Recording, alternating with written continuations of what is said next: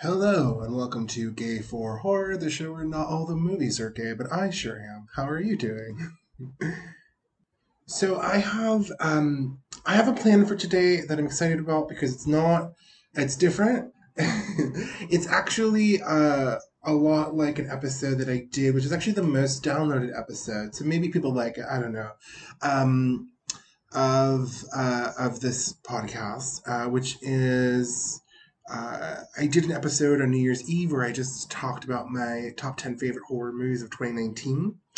Uh, I'm not going to do a list of favorites yet. Um, I thought about doing a mid year list, but then I just thought that was obnoxious, so I didn't do it. But uh, what I am going to try to do from here on, um, once a month, is just do a what I watched episode where I just kind of share with people what I watched during the month. Uh, at this this point in history, mostly um, on digital and streaming, uh, and just pass on the recommendations of things that I liked. Uh, I think I'll touch on uh, things that I like and and and things that I have generally positive feelings about, uh, or totally positive feelings about. Uh, I think I'm going to pass on the movies that I just don't like, and uh, rather than like uh, spend time on something that I just watched and hated, or just watched and was completely dissatisfied by, I think I'm just going to focus on what I think uh, what I think is maybe worth checking out, and I'll try to explain with each one the kind of experience that it offers, and you know who I think might like it, or what I think might differentiate someone who might like it versus not like it. That's kind of the goal in me giving recommendations to people is not to tell people what I think that they should watch, but to tell people what I what I liked, and also maybe to do a little bit of like work to try and explain to people what the movie is in a way that is more honest and effective than the advertising uh, that's available to you. So maybe I can sell some people on movies that they didn't think they wanted to see, or maybe I can like at least clarify for people if something is like a big no for them. Uh, you know, hopefully I can give some some clear information on that. Um, I want to say quickly, quickly before I do that though, I do want to say uh, I had a really lovely uh, response to the Carmilla review episode. Carmilla, by the way, is a movie that I gave a full hour long review to in the prior episode. Um, so if you would like to hear a whole hour of me talking about Carmilla, which is a very kind of lush period gothic romance with with a sort of horror atmosphere, uh, please go listen to that episode. Uh, if you would like to see Carmilla, you can actually still see it on the virtual cinema at Film Movement, uh, and I would especially recommend if you would consider finding the virtual cinema through the Cinema Detroit homepage. Uh, cinema Detroit is the local Michigan theater where I see movies uh, when I can see movies, uh, when movie theaters are open. And uh, they are currently closed and they are uh, relying on donations and virtual cinema. So uh, if you'd like to support a nonprofit local theater, you can go to the Cinema, Cinema Detroit homepage and actually link through their page to watch and rent Carmilla, and they'll get a portion of the sale uh, to support their theater. Um, I also want to say Cinema Detroit uh, was really generous in inviting me to be a part of a discussion of Carmilla with director Emily Harris and cinematographer Michael Woods. So if you would like to watch a longer, in depth discussion of the movie with the director and the cinematographer. Uh, you can find that discussion on YouTube if you just type in Cinema Detroit and Carmilla, it'll come up, uh, and you can watch that uh, on YouTube and get information straight from the people who made the movie, which is very satisfying for me because I say a lot of things about movies, and occasionally, occasionally, uh, the people who made them kind of verify some of those things for me, or at the very least, are receptive and interested in those things, and I appreciate that very much. I've heard, I've heard back from almost someone from almost every movie I've reviewed, and it's always been lovely. And no one has ever sent me an angry email saying you don't understand my movie, which I'm I'm totally waiting for uh, my hate mail. So if you'd like to see that conversation, it's on YouTube. If you'd like to see Carmilla, you can go to cinemadetroit.org and rent it through there, uh, uh, and it'll support Cinema Detroit. Um, and okay, so also just another quick housekeeping uh, bit of business is um, I realized earlier this week that one of the episodes of the podcast had been deleted. It's actually the one I just mentioned.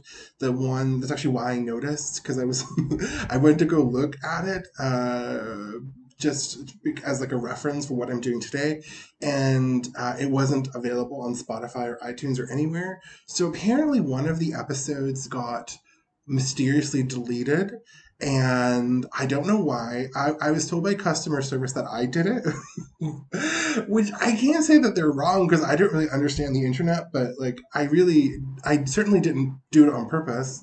Uh, but yeah, the whole episode was just deleted, and I didn't have a copy of it because it was uh, recorded on a computer that I, that I no longer own that crashed uh, shortly after I recorded it on New Year's Eve and I didn't have a copy of it. And thankfully, uh, I'm not going to hate on the people at customer service because maybe I did delete it. And thankfully, they managed to retrieve it from the ether. So the audio is back. So if you're someone who recently joined the podcast or subscribed to the podcast, uh, there may be an episode that you didn't get in your. there's like there's a surprise bonus episode that I recorded on New Year's Eve, and it's my favorite horror movies of 2019. And it's just a list of 10, 10 movies I really loved, and uh, and three honorable mentions. So if you would like to listen to that, you can go back and listen to that. That's a great episode for if you just want um, some recommendations for streaming right now, which I know a lot of people are looking for. Uh, there's 13 movies in that episode that I go through in a pretty quick format, and I think they're all really great. And the reviews in that episode are non-spoiler reviews, and the reviews in this this episode will also be non-spoiler reviews. So, um, what I'm going to say though is I am going to include whatever is in the trailer as non-spoiler, uh, and I, I, you know, well, you maybe don't know. If you know, you know. Some people know that uh, I, I'm anti-trailer in spirit, and I don't watch trailers at all. In fact, I don't even want to see a still image from the movie, more or less. Uh, I don't want to know anything, and so I don't watch trailers. But I have purposely watched the trailers for some of these movies so that I know, for my own information, what is given away in the trailer. Uh, and I think it's pretty fair game to say if it's in the trailer, it's considered common knowledge. Uh, I know most people do watch trailers. I know that I don't. Uh, however, what I will say is if you uh, if you don't want to know anything about any of the movies I'm discussing today, um, then, then don't listen. Uh, but what I will say is I'm not going to give away any secrets or like plot twists. Uh, I might talk a little bit about you know the setup to the movie. I, I will I might talk about the experience of the movie, like what the tone is, or you know uh, how the tone might change. There might be little things that give away something about what it's like to watch the movie as an experience. Uh, so those are the kinds of things that you would hear in this episode. That if you don't want to hear those things, then like that's fine. You can come back later. Um, uh, I understand. I am one of you. I don't. I I was so. Do you know that you know uh, there's a there's a promotional image from Hereditary uh, where where I won't even say who, but one actor is on fire, and it was used in all of the reviews for the movie. They put this press image. They widely circulated this image, and if you watch the movie, it's a twist. It is a is a twist moment where someone you think is going to be in trouble isn't, and then the other person is set on fire. And when I saw the movie, I knew what the twist was because of one still image from an Entertainment Weekly review or some some I don't remember where it was even published, but from a website review. Why would you do that? That's just so weird to me. Anyway, uh, I will give uh, no plot spoilers, but I will talk about what the movie's like and some things like that. So that's just a heads up. Okay, uh, so I am fully going to. Um, oh, my, my soda got warm. I'm fully gonna uh, crack open the soda that I brought with me. That got warm between the time that I started talking and the time that I actually finished setting this up. And yeah, if there's any just punishment for me for talking too much, it's ending up with a warm soda. But uh, I'm to pull up I'm gonna pull up my Letterboxd account actually. I'm gonna, I think I, I had considered doing this like in order of joy um, for like most joyful to least joyful, but that, that just seems mean. So I think I'm just going to do it chronologically, uh, go through the month of July, and just go movie to movie.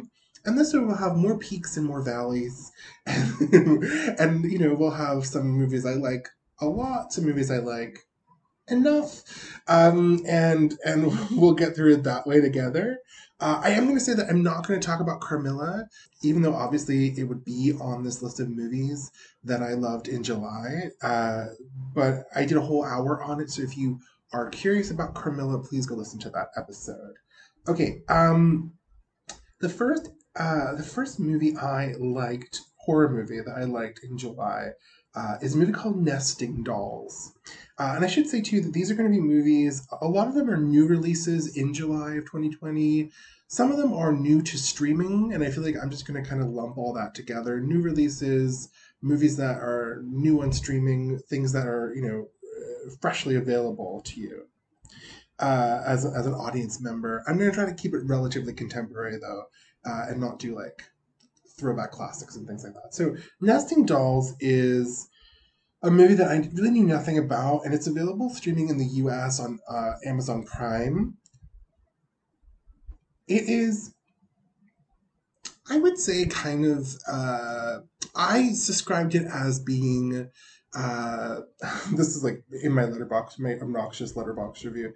I described it as uh, somewhere on a spectrum between the house on Sorority Row and Thoroughbreds, uh, which I think is fairly accurate. Uh, there's a bit of a kind of like, there's an accident. What are we going to do about it? Kind of uh, energy. And then there's also a lot of uh, scary, jaded, possibly sociopathic young women. And uh, if you don't know Thoroughbreds, that was that movie uh, by the director whose name I forget, who also directed Bad Education with Hugh Jackman. It's not the not the Almodovar, but the the recently released Bad Education. Oh, I can't remember his name, but that's okay.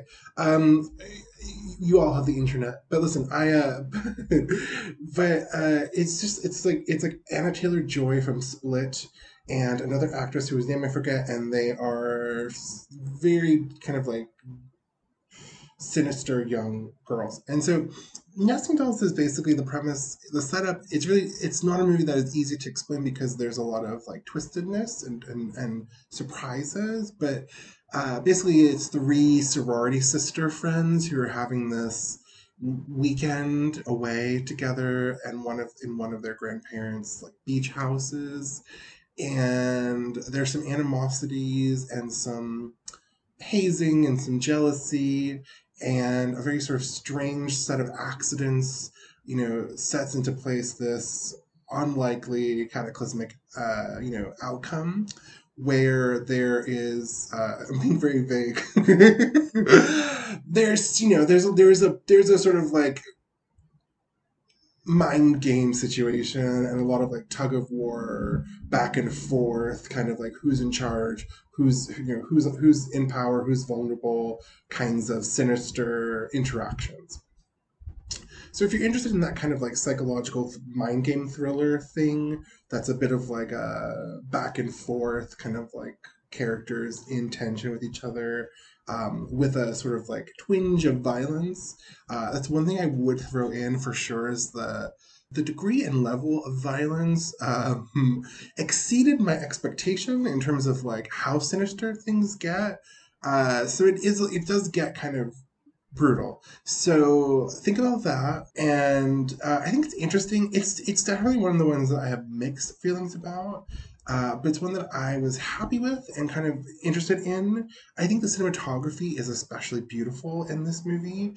Um, the there's just like a lot of moments that are that are very beautiful and i know that they know that they're beautiful because they stay on screen for so long uh, there's just like one shot of a girl tied up in a chair say for example uh, and it's the chair is like tipped onto the floor and just the angle of this chair against the the floor and the way the composition is set, it's just so weirdly beautiful for something so bleak in in terms of like plot, but in terms of what you're looking at, uh, it is stunningly beautiful. And I and again, they hold on it so long that I know that they know that it's beautiful. uh, and I think there's a lot of there are some kind of showy, beautiful moments in terms of cinematography. There are some really interesting choices in terms of camera movements, and so I think if you want a kind of like beautiful, sinister, mean girl thriller movie, uh, nesting dolls, and you and you don't mind violence, and you're not easily scared away by some like light torture. This is this is for you. Um, I think it's good. I do think the pace is, is slightly strange in the middle, and I do wish that the characters were actually better developed, which I know is a vague thing to say, but like there's a lot of back and forth in terms of power dynamics, but there's not a lot of tremendous deepening of the particularities of their connections to each other. And I just thought like if you're gonna because because the other thing about this movie and and I just I did say this in my little Letterboxd review is um, you know, it's like a really great example of what you can do with like three actors in one set because it's just it's basically just these three young actresses and it all takes place in one house. So it's really minimalistic. I love that, but I do think that uh, because it's minimalistic, I feel like there's more pressure on the script to really kind of like make every moment exciting even though it's you know it's a limited scope in terms of the change of setting we're kind of in you know we're just going room to room and not you know and not place to place. So uh, i think it is it's interesting. I liked it. I appreciated the craft of it. Um, and, I, and I think and I think especially if you like this if this kind of movie sounds interesting to you I, I think you will like it. Uh, I don't know if it's something that will win over someone who is not innately kind of gravitating toward the premise, just because it's kind of it, it kind of announces itself as something and then it, it delivers that thing and it, it, i don't think it does a whole lot to, to go above and beyond that thing let's say that. Uh, but it's enjoyable and if you're looking for something on streaming it's on amazon uh, prime right now in the us at least. Next i have the beach house uh, the Beach House is a Shudder original. Well, I mean, you know, it's exclusive to Shudder. Shudder originals. I understand what they mean by that, but I don't think that they actually produce any of the movies that they identify as originals. Uh, so really, Shudder original just means Shudder acquisition. Um, maybe I'm wrong about that, but it mostly means that these are films that works that they bought uh, from festivals or they acquired that were international releases that didn't have an American distributor, which is fine. I really appreciate. I love the Shudder original series. I love that I get uh, with my Shudder su- subscription. I get like at least two or three movies that are exclusive to Shudder every month usually, uh, and I think that they do have a great sense of taste about identifying horror movies that I think especially horror fans will love. One of my top 10 favorite horror movies of 2019 was uh, Issa Lopez's uh, Tigers Are Not Afraid, which in the US was a Shudder original uh, because it had been released internationally, but it, it couldn't acquire, it wasn't acquired by any US film company to distribute, and Shudder became the US distributor for Tigers Are Not Afraid. Uh, so there's been a lot of really, really, really great Shudder original films, and uh, and I think The Beach House is one of them. I really do. I really think that this is one that for me is really exciting and special. Uh, I suspect it might end up being a favorite of mine by the end of the year. Uh, I think it is. It it reminds me of the kind of very kind of claustrophobic energy of Night of the Living Dead, the original Romero Night of the Living Dead, in that it's uh, so this is a okay. So this one, this is basically Oh, it's another beach house, isn't it? Oh, there's actually a couple. There's a couple of cabins. Okay, there's a couple of beach houses and cabins. I guess it's a summer thing. Uh, I'm thinking ahead to other movies, but um, uh, it's a it's a beach it's a beach house. That, that's the title. Good good job. Um, and uh, this young couple sneaks off to this beach house that that one of their fathers owns, and they think no one will be there. And there's a couple there who are family friends that they didn't expect to be there. And then they hang out with this couple, this older couple, for a little bit. And then things get weird. And again, I really can't say more than that. Uh, but I will say it doesn't go in like an accident torture direction. It goes in like a otherworldly, terrifying, you know, creatures from uh, from uh, the basement sort of way.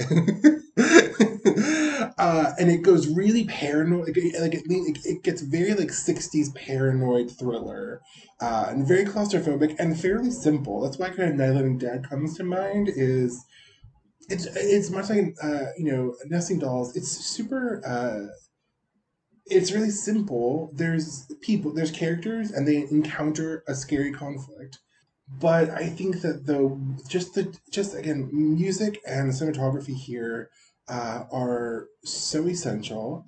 Um, I will say that the structure of the movie is such that like it's kind of just like very even keel for nearly half the runtime. Uh, and then it really like takes off running in the middle. So uh, if you're watching this and you feel like it's not happening for you, you you really owe it to yourself i think to watch it through it's it's i think like 80 minutes it's very watchable uh, but i think you you have to get to the second half. Uh, and if what you covet is like a really well made like like like energized like really um really uh, uh momentum driven scary movie where like it's just like running uh, that will come. It's just not going to come for about 40 about 40 minutes. And i and i think it's worth saying because i do think it might discourage a lot of people who are just t- like tuning in casually to be like i don't what, what is like where is this you know what is why am i here? Uh it will it will happen it will happen. And once it goes it goes really fast. And you know it is sort of like an eco thriller. It's like a super sparse uh scary version of like i don't know what you know what happens when the world uh, attacks the people on it. Um and it is uh you know if you want if you want in this particular historical moment for some reason to watch some like eco apocalypse thriller uh, because you want an, an anxiety attack, uh, this is fully it. Um, I have to admit that this one really like ruined my calm and upset me in a visceral way. Uh, mostly because I do feel like kind of the world is attacking us right now, and I did and I, I did sort of have a weird kind of uh, oh I feel like this is uh, the sense of doom and dread. Uh, it's very palpable. So it is suspenseful, it is creepy, it is sort of creaturey, but it also is like a super doom, dread, apocalypse eco thriller. That's my pitch. It's really good. I this is one of the ones that like uh, like I would put like a like a circle around those. Like this is one I think you should try, maybe try. And this is again, this is on right now. It's on Shudder in the U.S. I don't know where it is everywhere in the world, but in the U.S. it's on Shudder, and I expect it will be um, available in other ways soon enough. Um, next, okay. Well, I didn't. I really didn't plan this because I, I, didn't. I didn't, I didn't prep this at all. But the the next movie is also a Shudder original, and it's about a cabin. it's a cabin by the lake, though. It's it's not a beach. Which, by the way, um, I have to say that I saw the Evil Dead musical off Broadway in New York when it first opened, however long ago that was. I think it started in Canada and then it moved to off Broadway and uh, and uh, it the the thing that I can like can never un uh, unhear.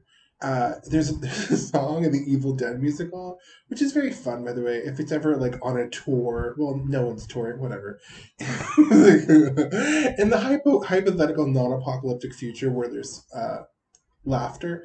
Um, if you if there's ever, if there's ever a, a, tour of the Evil Dead in your area, it's really fun. Uh, but there is a song. The opening song is literally called "Cabin in the Woods," and so basically every time I see a movie where there's a group of friends going to a, a, a cabin in the woods, and I, and I'm not in a public exhibition space. I um in my head or or aloud because I have impulse control issues.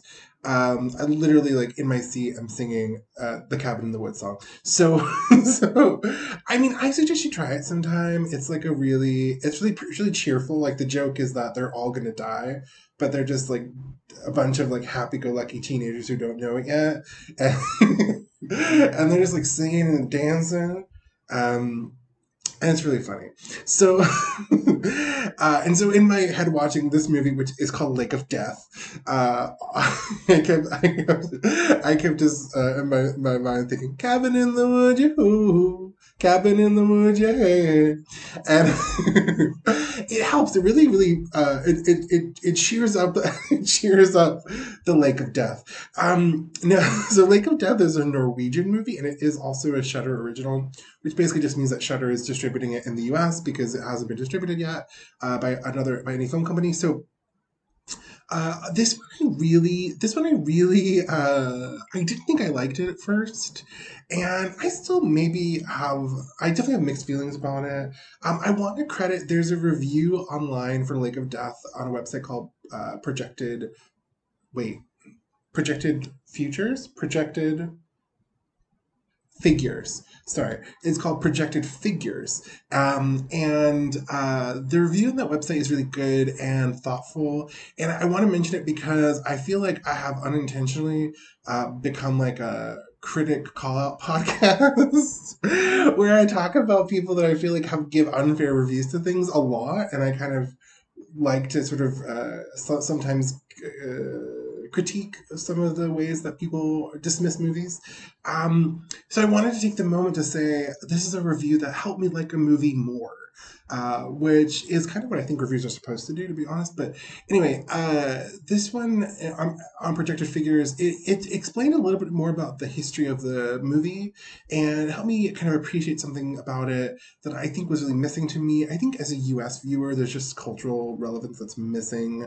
Uh, apparently, this book called Lake of Death was a, it's a really classic Norwegian story. It, you know, it, the book was published, I think, in like the early 20th century, so it's like hundred years old or close to it. And uh, apparently, it was also the the inspiration for I think the first Norwegian horror movie ever, or one of the first Norwegian horror movies ever in like the 1940s. So, so it's the point is it has a place, and and it maybe has a maybe something about the familiarity with this story into a Norwegian audience is a little bit lost on a US audience.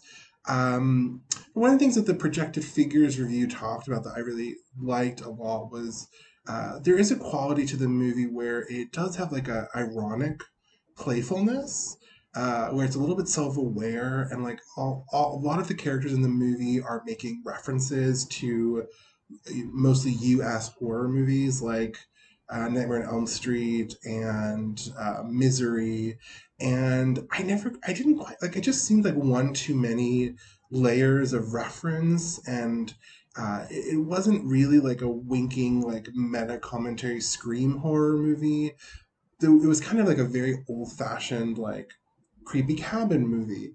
Uh, but there was this weird, like, element of self awareness and the projected figures review kind of like makes the case that the movie is a kind of a movie about the fact that uh, this classic Norwegian story, Lake of Death, is like has influence across many subsequent uh, very popular U.S. horror movies, and so the characters are kind of like really like seeding back into the original myth the ideas that were taken you know that that like for example like the evil dead and cabin fever and all these movies that are set in remote cabins in the woods friday the 13th the original or cabins by a lake uh, that all of these movies are kind of like in the shadow of this norwegian film or yeah norwegian film and, and book that i think probably most uh, us audiences don't even know. Um, so there's a sort of like a bit of like a restorative history happening with the movie which i think is interesting. It made me it made me it made me interested um, i also think that there are some really effective scare moments i think a lot of it is very familiar but again, I I do think, and I kind of buy the premise that the point of the movie is like that the familiarity is indicative of the kind of potency, and you know, it's like it's like making something that is a, is classic intentionally. Uh, you, it kind of like perhaps engineered some of the premises that we now think of as like cliche, right? Like uh, older works are sometimes viewed as um, cliche, but in some senses, you have to kind of acknowledge the ways in which the cliche is a sort of derivative of that work. So, so I think that that kind of is in play here, uh, and, and I think there are some really good scary moments. Uh, and I think I am interested in this story and the way it connects to other popular, uh, very classic horror stories and horror movies. Uh, and there's one scene that I just think is great, and I don't want to spoil it, but there's like there's a scene during breakfast. And it's not a jump scare and it's not like a it's not it's not like a, it's not a lot. Uh, in fact it's it's just like a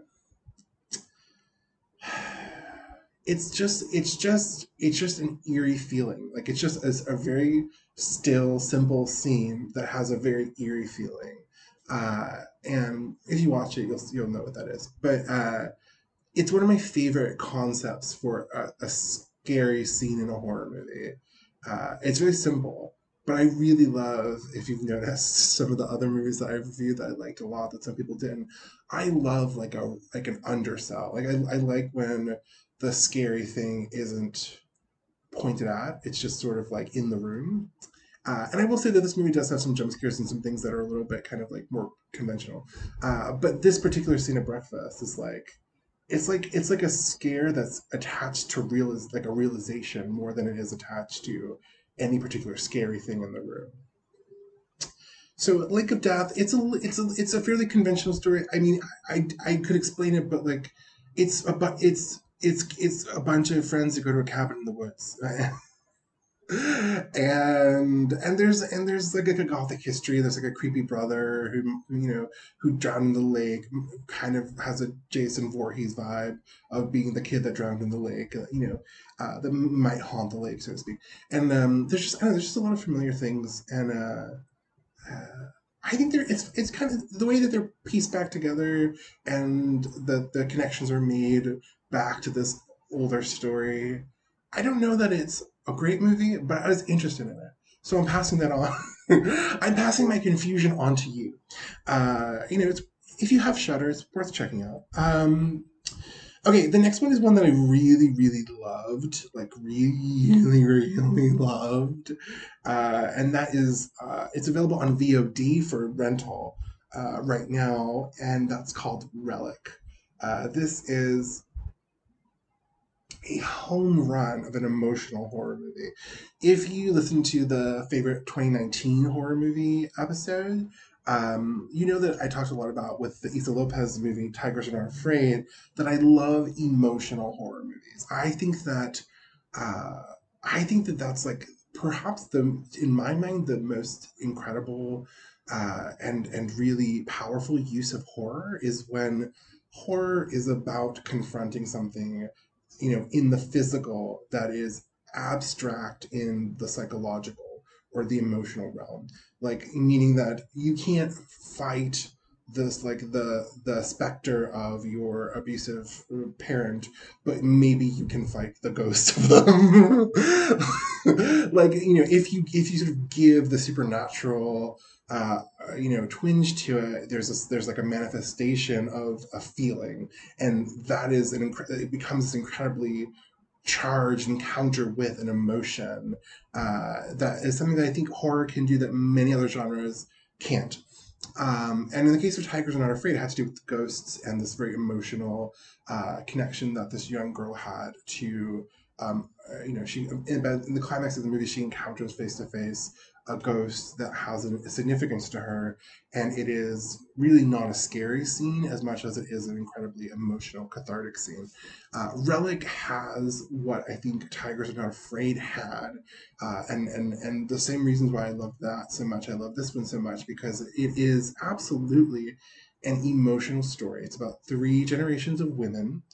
Uh, it's a, a mother, a daughter, a grandmother, the mother is Emily Mortimer, uh, and and they go to this house where the grandmother lives uh, because she's gone missing. Uh, and basically, the grandmother appears to have some form of Alzheimer's, uh, and she is disappearing. She's not remembering things. She doesn't recognize the people in the, her home. She doesn't recognize her daughter and her granddaughter, or sometimes she, you know, forgets who they are, or you know, uh, uh, kind of turns on them in the moment. Things that are familiar if you've ever had a family member um, battling with Alzheimer's, but um, it kind of charges that very vivid human emotional experience with an element of supernatural.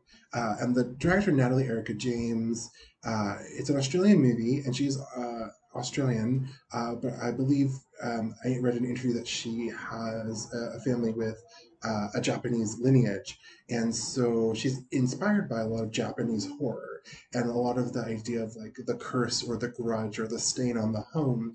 And so in this case, there's this, you know, sort of mirror window. No, not mirror. There's this like mosaic, that's the word, window.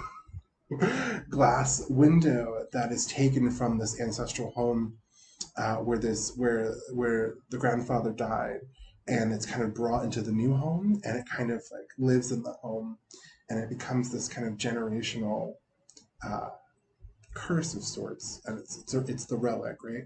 And uh, and so it has this incredible uh, surface sort of you know scary plot uh, but it is ultimately a very uh, allegorical film that is uh, really about you know the lineage of disease in the family uh, you know, the passing of, you know, one thing down, one from one person down to the next. And uh, this one too, like the beach house, I think the first, I think it's it's a very emotional character story for you know a, a while, and there are scary moments, but I think the last like 20 or 30 minutes are some of the most intense. Between the, the, ending of the beach house and the ending of relic i might never sleep again. I i really uh it really it's and the ending of the, the ending of relic uh, is there's a stretch of time that is like the most intense surreal like twisted uh, experience uh, between all these characters. And it it feels like it feels like the ending to a horror movie. And then there are about 10 more minutes.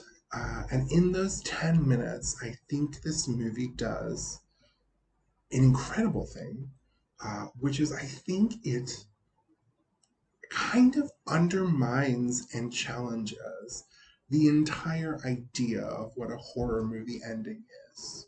Uh, and I'm not going to explain what I mean by that because I don't want to ruin the movie. Uh, I thought about doing a full episode on this one, and I just didn't. I could probably. I have. There's enough to say, but I, I this is one that I just really loved, and I don't necessarily want to pick it apart. Um, but I, the last ten minutes are unlike much I've ever seen, and much like Tigers and Are Not Afraid, I'm incredibly floored by a movie that is set in the horror genre that ultimately the climax is not defeating a scary monster. The climax is a kind of cathartic acceptance of something that is horrifying. Uh, and I think the kind of emotionality of both of these movies make them very special. So uh, I Relic I can't recommend enough. It's it's a scary movie. It's an upsetting movie. It, you sort of have I would like prepare going into it that it, there's a lot of tragedy in it. Um, but this one also is one that I imagine like I can't fathom not being uh, on a year end favorites list down the line because I just think it's so so special. So uh, probably of everything I'm going to say this episode, if you were only going to watch one of those one of these movies, I would say uh, to watch Relic. Okay, next I have After Midnight this one's not new, but it's new on Amazon Prime, and that's where I saw it. Um, I don't have a ton to say about this one. I will say that it is. Uh, it's very not my usual, but but I really admire the creativity of it. Um, this one, like Relic, is sort of an emotional story, and it has a, it, you know, it's a kind of it's a character, it's a relationship that becomes a kind of ex- extended by the idea of the supernatural, and that's the part I really like about it. Um, so it's a it's a character who is uh, we sort of see the different timelines of when he was happy with his girlfriend and when he is alone in his house by himself after they've broken up. And while he's alone by himself he kind of believes that there's a monster in, in the in the woods uh, and he's trying to hunt it and no one's quite sure if that is a real thing or if he's just like lost his sense of reality after this breakup uh, but ultimately, it kind of doesn't matter because the the sort of like the the quality of the movie is the this monster is an is an extension of the pain that the breakup caused him. Uh, and so it's really about this one man just kind of trying to deal with his heartache uh, by way, you know, that's embodied in this, the idea of this monster. Uh, and I think it's really good. It's it's uh, it's it's brief. It's charming. It's clever. It's scary in parts. There is uh, a Lisa Loeb karaoke scene. Bonus points for bonus points for Lisa Loeb karaoke. Uh, uh, and I, I, I really I enjoyed it. Um, and I appreciate the kind of like the sincerity of the approach uh, and it's really good. I, I don't have it's it's it's sort of like a short story. Like it has like the scope of a short story in that it's like it's kind of very clear what it's doing and it's and it, and it delivers on that and it it's a sort of very small story. Uh, and it's a very small film, and I, I think it, it achieves ex- pretty much. I think it probably achieves exactly what it wanted to, which is, I think, you know, as nice a compliment as one could give. Uh, so yeah, After Midnight, if you haven't seen, I really recommend.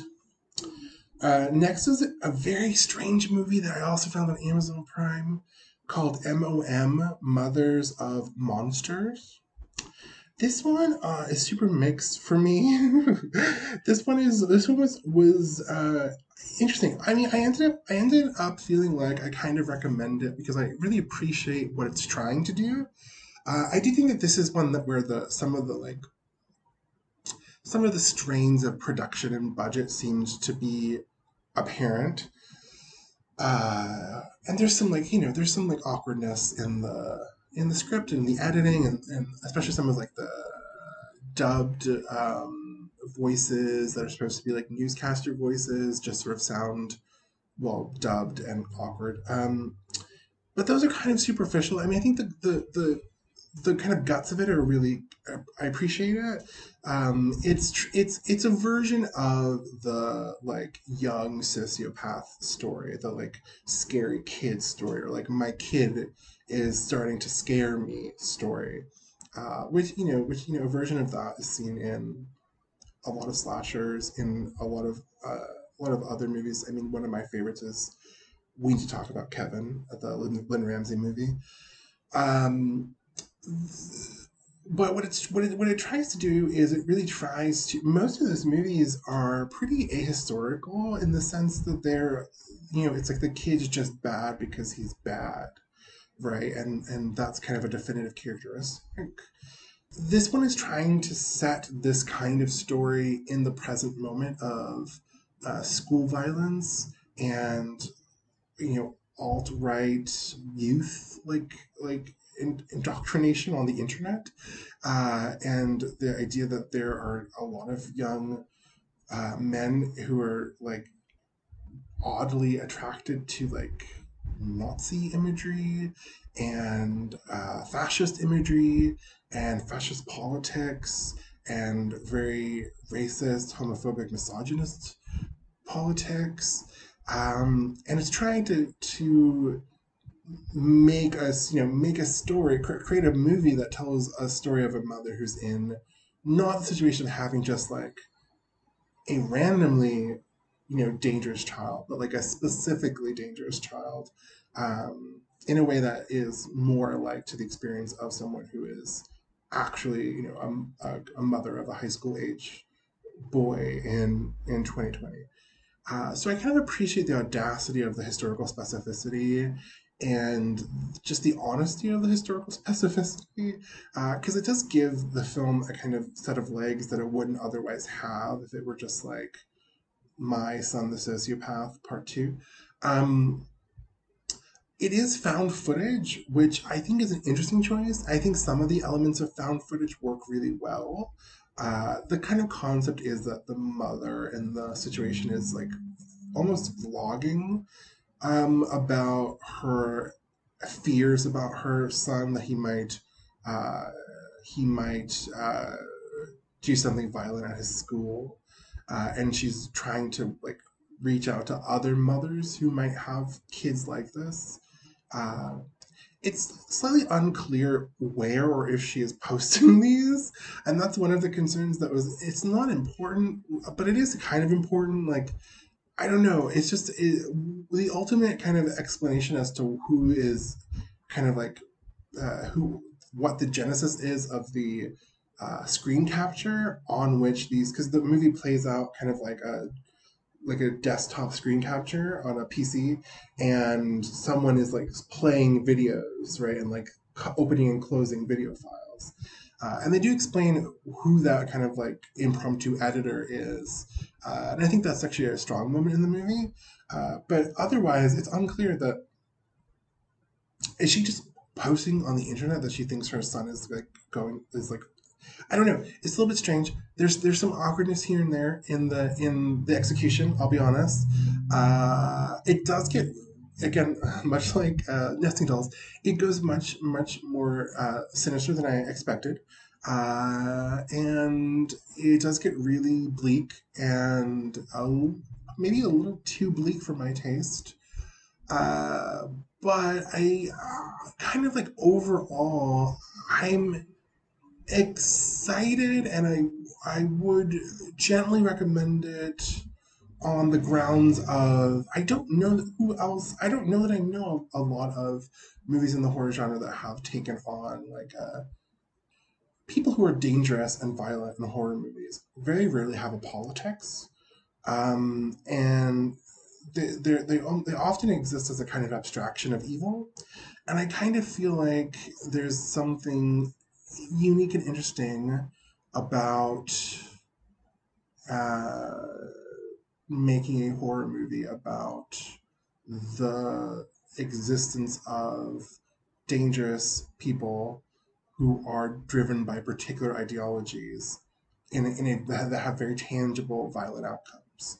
Uh, and I think that takes a kind of trope of the horror movie and gives it an interesting kind of depth and complexity and specificity that almost seems logical, but I don't think it's been done a lot. So I think this is an interesting movie. I don't think it's a perfect movie, but I think it's an interesting movie, and I, overall I recommend it uh, if you think that that sounds like something you might be interested in, uh, and if you think you can handle some of the more extreme violent elements of it, because uh, it does quite, it gets quite that way. This okay, so this one is not in the strictest sense a horror movie, but I wanted to include it because it's very genre and it's very like would play at a like a horror film festival, even though it's not horror. Uh, this movie called Butt Boy, and.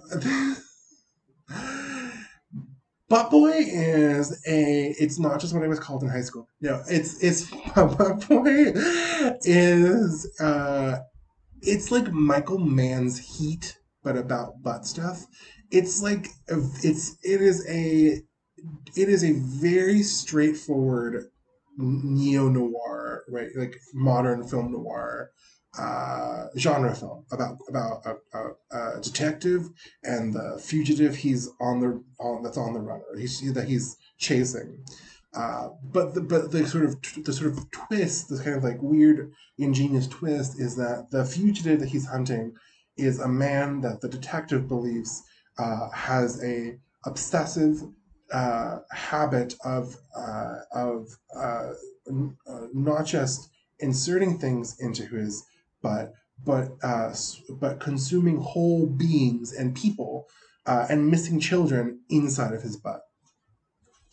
And so it's kind of like if you like let a toddler Mad Libs a script or something where it was like, you know, like you like you like you have the detective script and you let like a five year old pick what the you know Hitchcock called this the MacGuffin, like the thing that catalyzes the story that isn't important.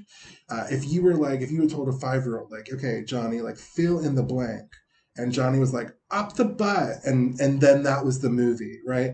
Uh, and and the and the and the the sort of fun of it is. Uh, it's it, it is not played like a joke. It's played in the movie with with a kind of dead seriousness. Like this is a Michael Mann movie, or like you know, like this is a David Fincher movie. This is like a very serious, you know, detective story. Uh, you know, this is like you know, it's like whatever. It's like it's it's the anal zodiac or something. So so uh, so it's just, but there's something kind of ingenious about it because I do think it, even though it's like obviously you know, it's it's it's it's a fun ploy and it's something that works. It's very entertaining it's also like a really well-made detective film in that it is a detective film. Like it, it is a well-made like modern film noir. It just happens to be that the crime is this like totally fantastic, surreal, like crude thing. Um, but I think it also it does give us. Uh, it's a fun sort of experiment because it reveals something about genre films in a lot of ways, which is like it kind of doesn't matter what it is. Like it doesn't. You can kind of just like take out one thing or the other. He's you know they're like whatever the the the MacGuffin is. I mean, part of what defines that is like oh it's it's it's identifiable in that it's unimportant. It's like the microfilm in the thing that makes them go you know, to go chase the guy. But like the entire, no one, like what actually is on the microfilm is kind of unimportant. Uh, and that so what what the detective is chasing the fugitive about is kind of unimportant, uh, and you can kind of make it anything. And the movie sort of stretches just how much you can make it anything, and still deliver something that is roughly the same basic plot structure as every other movie of this kind. Like it's a really interesting genre filmmaking ex- experiment. It's funny. It is. It is it is it is a surprisingly effective detective film, uh, and then of course you arrive at these moments that are like so, but you know, they're so bizarre. Um, that fit really do kind of fit in the detective mold, except that they're ludicrous. Uh, and then also, you know, it is a movie about like weirdly about like consumption and patriotism. like it is a movie about um about the need to consume. It's like a, it's a guy who works at a really like corporate office who has no stimulus in his life, like no motivation and no joy. And then one day he gets a prostate exam and the like the idea of sensation is so addictive that he just like can't stop seeking and consuming. And so he just keeps swallowing larger and larger objects into his rectum until it's like whole people uh, and uh, and it is this kind of interesting like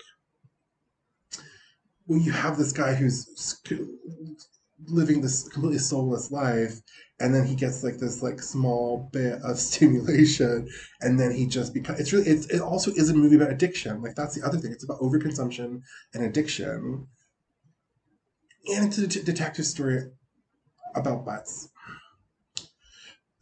playing now, but that's all I have. It's just what it is. Uh, but I really enjoyed it. I fully enjoyed it. So yeah, if you if you Butt Boy, it's on it's on Amazon Prime, and I'm sure it's available to rent other places. Um, it's enjoyable. Um, oh, the next one is uh, another one of my favorites. Um, uh, from this month. Uh, there were a couple. There were a couple really great ones. I think the Beach House was really great. I think uh, Carmilla is really great. I think Relic is really really great. And and I think this this movie Amulet is also really great. Uh, those are like my four top favorites. If we're gonna put a slight hierarchical power into it. Uh, Amulet is another movie I can't really tell you about because it ruins everything. But it is a, a um, so it is there's two times i mean i want to say this because i think this can be confusing and it might turn people off Um, but there are two parallel timelines, right? So one is uh, the main character's past as a soldier, and the other is his present after after being a soldier. Uh, there's not a lot of specificity as to like what the the situation he was a soldier in was, but he was a soldier. Now he's not a soldier. Let's say that. And the, the, the, the past timeline informs some of what we understand about the present timeline.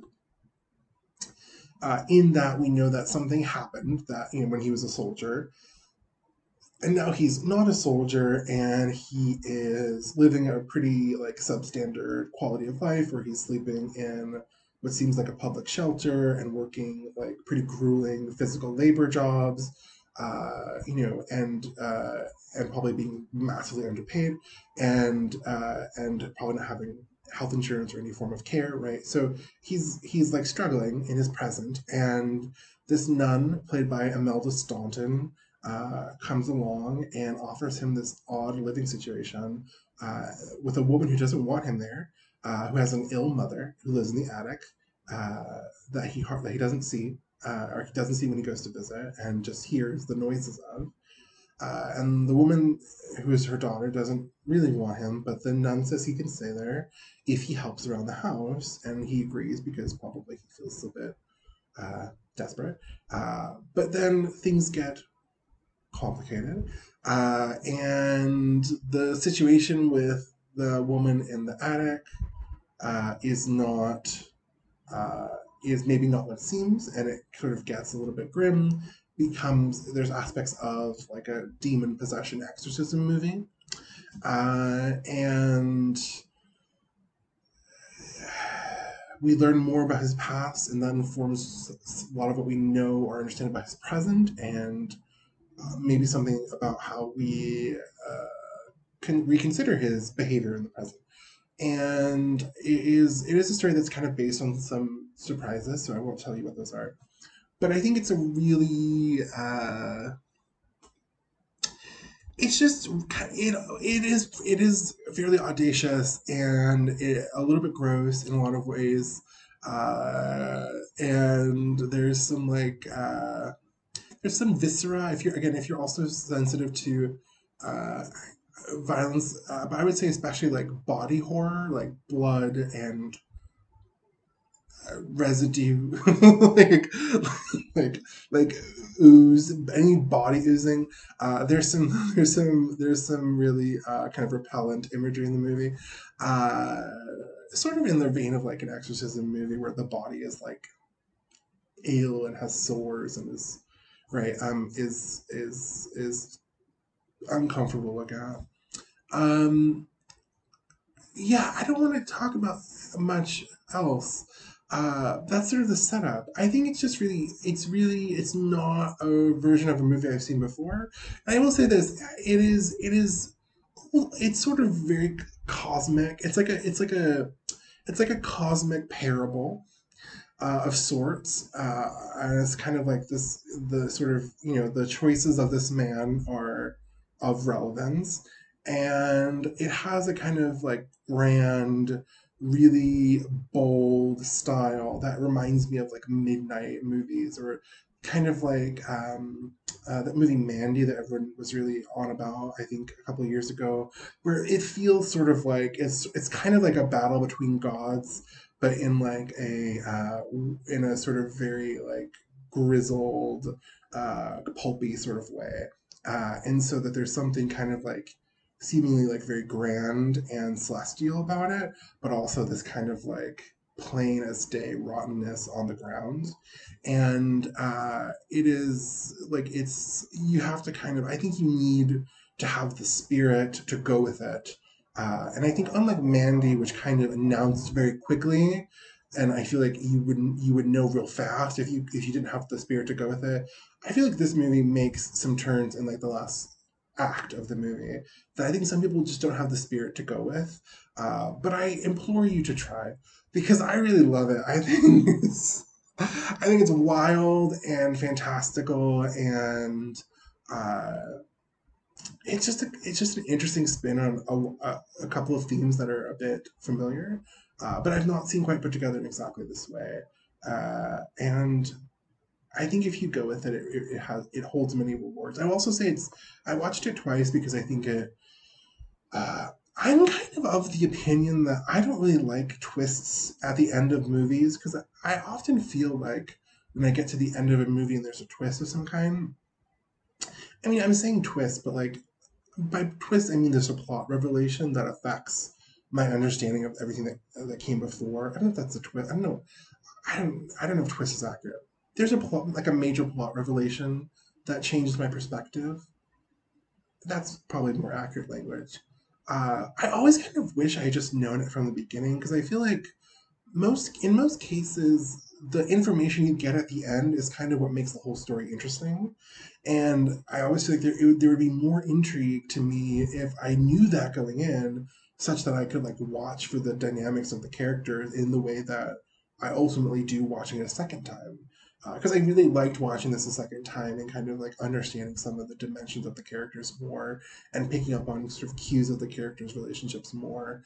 Um, I just I don't know. I always feel like it's like a bit of a it's a bit of a trade off between making the whole movie a little bit less interesting versus making the ending like really seem really exciting.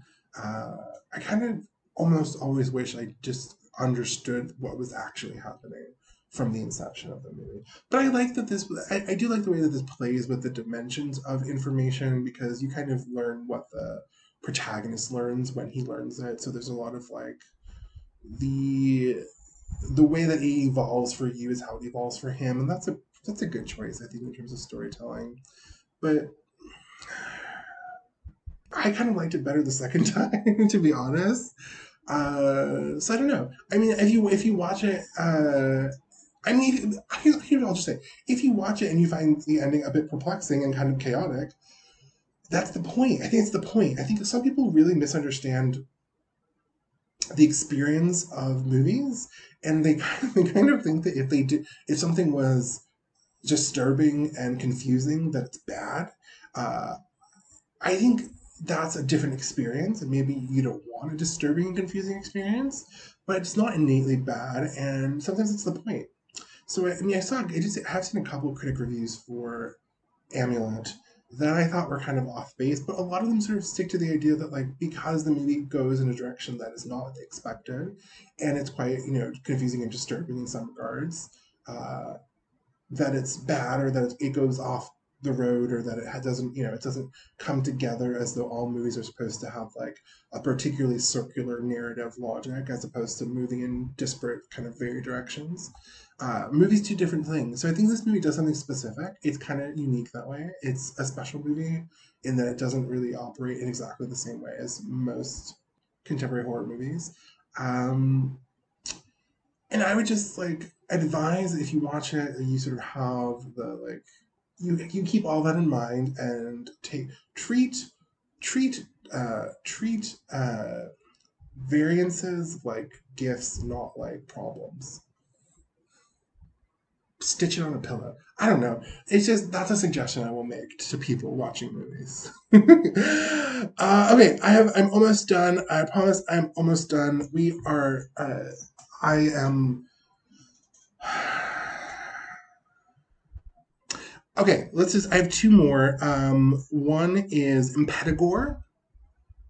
This is a Shudder original. There's a lot of Shudder originals on this list because I, I I pay for a Shudder and I want to get my money's worth. And they do actually put a lot of great material on there. Um, it's Impetigore, which is a Shudder original. Again, it's an international movie that Shudder is distributing in the U.S. Uh, this one is from Indonesia. Uh, this is uh, Joko Anwar is the director, who is also the director of Satan's Slaves. Uh, and I mean, I, I'm not certain, but I think the only two Indonesian horror movies I've ever seen are Satan's Slaves and Impetigore. So I will admit, certainly, much like with uh, Lake of Death, like my references are, are such that, uh, you know, I, I don't know that I know everything I'm supposed to know going into this movie, and there might be cultural gaps. Uh, but I will say that I enjoy this movie a lot. Uh, I will say that it has a hell of a cold open. Uh, it reminds me of early Sam Raimi, like The Evil Dead, and also um, later Sam Raimi post post Spider Man Sam Raimi when he made Drag Me to Hell, which is kind of a throwback to his earlier movies. Drag Me to Hell has like this great like cold open and then smash cut to credits, and it just feels like the biggest like it just feels like such an epic horror movie. Uh, and it also has uh, this movie has what those Sam Raimi movies have, which is a a kind of weird energy around violence that is such that it's both genuinely gross and disgusting and scary, but also kind of so outrageous that it's a little bit funny. Uh, and it's a very strange line, and it doesn't. Uh, it's not a, always a very comfortable line uh, as to like how to feel about what's happening because there is a lot of violence, and it seems at first kind of like outrageous and silly, but then there are moments where really awful, really awful things happen, and they're not very funny. And but then it'll sort of like turn back around and get kind of like gross and awful and but like outrageously so again, and it'll kind of it has interesting rhythms that I think make it complicated, which I appreciate. And the, the open the opening scene is just a home run. I think it it stalls out a little bit in the middle uh, I mean, you know, the, it just gets a little. There's a there is you know there's a there's a kind of an announcement of a threat in the in the cold open, and then the characters go to investigate that that threat. Uh, and the the initial stages of that investigation are quite, I think, slow and uneventful. Uh, and I will say also too, I think it starts off and it's these two young women who are working in toll booths, and they have such a like funny, like like chaotic energy. Kind of like um remember in uh the Robert Rodriguez Planet Terror movie, the, the babysitter twins that are always like yelling at each other. Like it like it had they have this like chaotic energy that's very uh it it it it has a great contrast to like the mythic like like because this the, the movie has this sort of um you know has this like you know secret runes and uh, you know family history and curses that go back generations kind of energy where it's like very big and epic and historical. And then there's these like two young women who are bickering on the phone with each other right? And it's it's kind of like a very uh, the contrast is part of what creates the humor. Uh, and i love that energy but like at some point in the midsection of the movie, that energy just kind of goes away and it just gets awful. like it, not not bad. It just gets like it just the the things that are scary just stay scary because the humor I think peters out, and maybe that's like the point. Uh, but I, I I sort of wished for more of that energy like throughout to kind of like undercut some of the like big mythic uh, you know story in the in the movie. Uh, but I think it's it's really it's it's it's good. I would really watch it. Um, and keep in mind that I think the the the the like the the feeling around the violence I just think will be varied and sometimes it comes across like kind of outrageous and silly and sometimes it just comes across awful and again this is is, is a very violent movie so if you are turned off by violence I would recommend this one um, but I'm really sensitive to like too much violence, which is why I keep like noting it when it exists in the movie because it does like affect me. But uh, there's something about the the grandness of this that it feels kind of like Sam Raimi funny, uh, except when it doesn't, and that's all. Like that's all I can say. except that sometimes it does, and sometimes really awful things happen to characters that you like and don't want to see awful things happen to. So that's um that's kind of my only sort of mixed feeling about this. Overall, I really like this one, and I recommend it. Uh, and I have one more, which I just watched today. Uh, um, today, I watched uh, a movie called Host, which is a Shudder original, and uh, it is. Uh, oh, by the way, I don't know if I mentioned Amulet is is on VOD. That's where you can watch Amulet. Um, I'm not sure if I said that. I don't know but if I didn't, Amulet is on VOD. Uh, Host is a Shudder original. Uh, it is so watchable. It is about an hour long, uh, and it is a really good, uh, like what I like to call a slumber party movie, which is like it's just like fun and scary and like you can like peek over the covers and like laugh about it with friends and you get scared and then you laugh that you got scared and then you like and it doesn't like doesn't like stain your psyche. Like some of these other things might like it doesn't you know it doesn't it doesn't haunt your dreams. It's just like a playful like scary movie. Uh and that's a good energy for me. Um it's i don't i've seen other horror movies made in quarantine uh, but this is the first one that I personally have seen that is set during quarantine, and it's basically a haunted Zoom call who doesn't love a haunted Zoom call? I mean, I am such a paranoid, creepy person that when I am on a Zoom call, I am always looking at the background to make sure that nothing scary is going to come. Like, I just always, I have often thought about, like, what if you were, okay, think about this.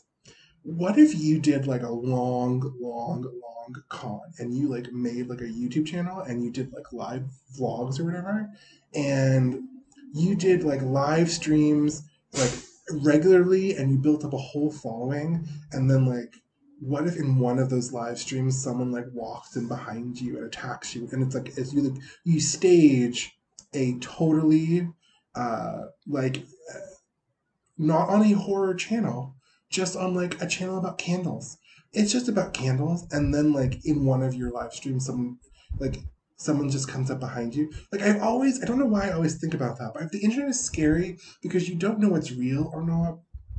There's like, I'm not going to go into who all these people are, but there are like legit people on the internet who like talk about, um, who t- like who talk about doing awful things to their child, but no one can figure out whether they actually physically have the child with them, and so people are like calling the like the police to report child abuse but like no one can actually prove that whether the child is there. It's like the internet is scary because you only have this like this like little screen into someone's life and you just don't know what actually is happening on the other end of it.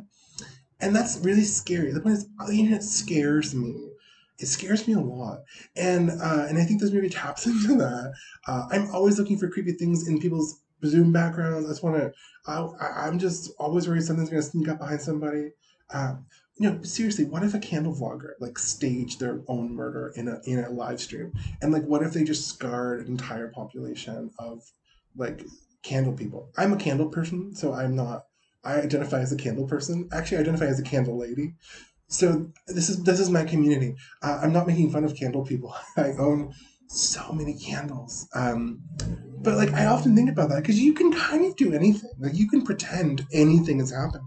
And because I only know like what happened in the four minutes you were live streaming, I don't know what the fuck you're doing. Like I don't know. The internet is just very scary to me, and uh, and we're sort of living in it more than ever. Obviously, it's a very like ridiculously obvious thing to say, but um, uh, the point is, it is true, and so this is like a bunch of friends have a seance on a Zoom call and it goes wrong. And it's a bit of unfriended, it's a bit of paranormal activity. It's very fun. I give a lot of credit to the actors who are able to make a fake Zoom call seem natural, which is so hard. I mean, it's hard to make a real Zoom call feel natural, uh, but like to pretend like you're just like a bunch of friends, like, oh hey guys, I just got I just got in. That that is so hard to act. It's very deceptively difficult to act like natural in when you're like talking to a screen and pretending to be someone and pretending to be someone responding to other people online it's there's a, the degree of difficulty is high and i think the cast is really good uh, and also i think the, the sort of the you know the genesis of the of the creepiness is really great and there's like a couple of things that i won't give away but they particularly set up and and pay off some of the like particular uh, some scares that are particularly built around online phenomena like uh, facial filters and also um, uh, the like zoom background phenomena where you can kind of put anything behind you and like possibly trick people as to where you are um, or like just pretend you're on a you're like on an island or whatever uh, uh, you know they take these things that are distinct to technology they make scares around those things that are unique to this particular kind of found footage internet screen capture film. Uh, so if you like Paranormal Activity or Unfriended, I would definitely recommend this. Even if, even if you're like neutral, I feel like this is fun, and I feel like I I think even if this is not your particular energy, uh, I don't think it's I don't think it'll be a bad. Well, I don't know. I think it's charming. It's char. It's, I think it's charming because it really is just kind of so uh, so like the barest elements of scariness, and so kind of like nostalgic fun scary uh, and like what's in the crawl space scary and uh, i think people will like it so if you have the if you have an hour uh, it's also very short and if you don't like it it'll be done pretty quick uh, but yeah um host that's okay. That's it. I don't know how to end this one because I, usually I try to like usually I end with the end of the movie that I'm talking about. Uh, but I'm not talking about a movie. I'm talking about many movies. Um, so that's a short list. That's what I what I watched and would recommend to you in July. Uh, I hope you enjoyed that. Um, if you would like to let me know anything, I don't know what anyone really likes or listens to. I mean, I know a little bit about what gets downloaded more uh, but I don't know who's actually listening or who cares. So um, if you would like to contact me, uh, you can contact me at gay4horror at gmail.com. If you want to pass along that you like this kind of episode or you don't like this kind of episode or the kinds of things you'd like to hear, um, you can reach me there and let me know. Uh, if you'd like me to keep doing this every month, once a month, I can do that. I will try.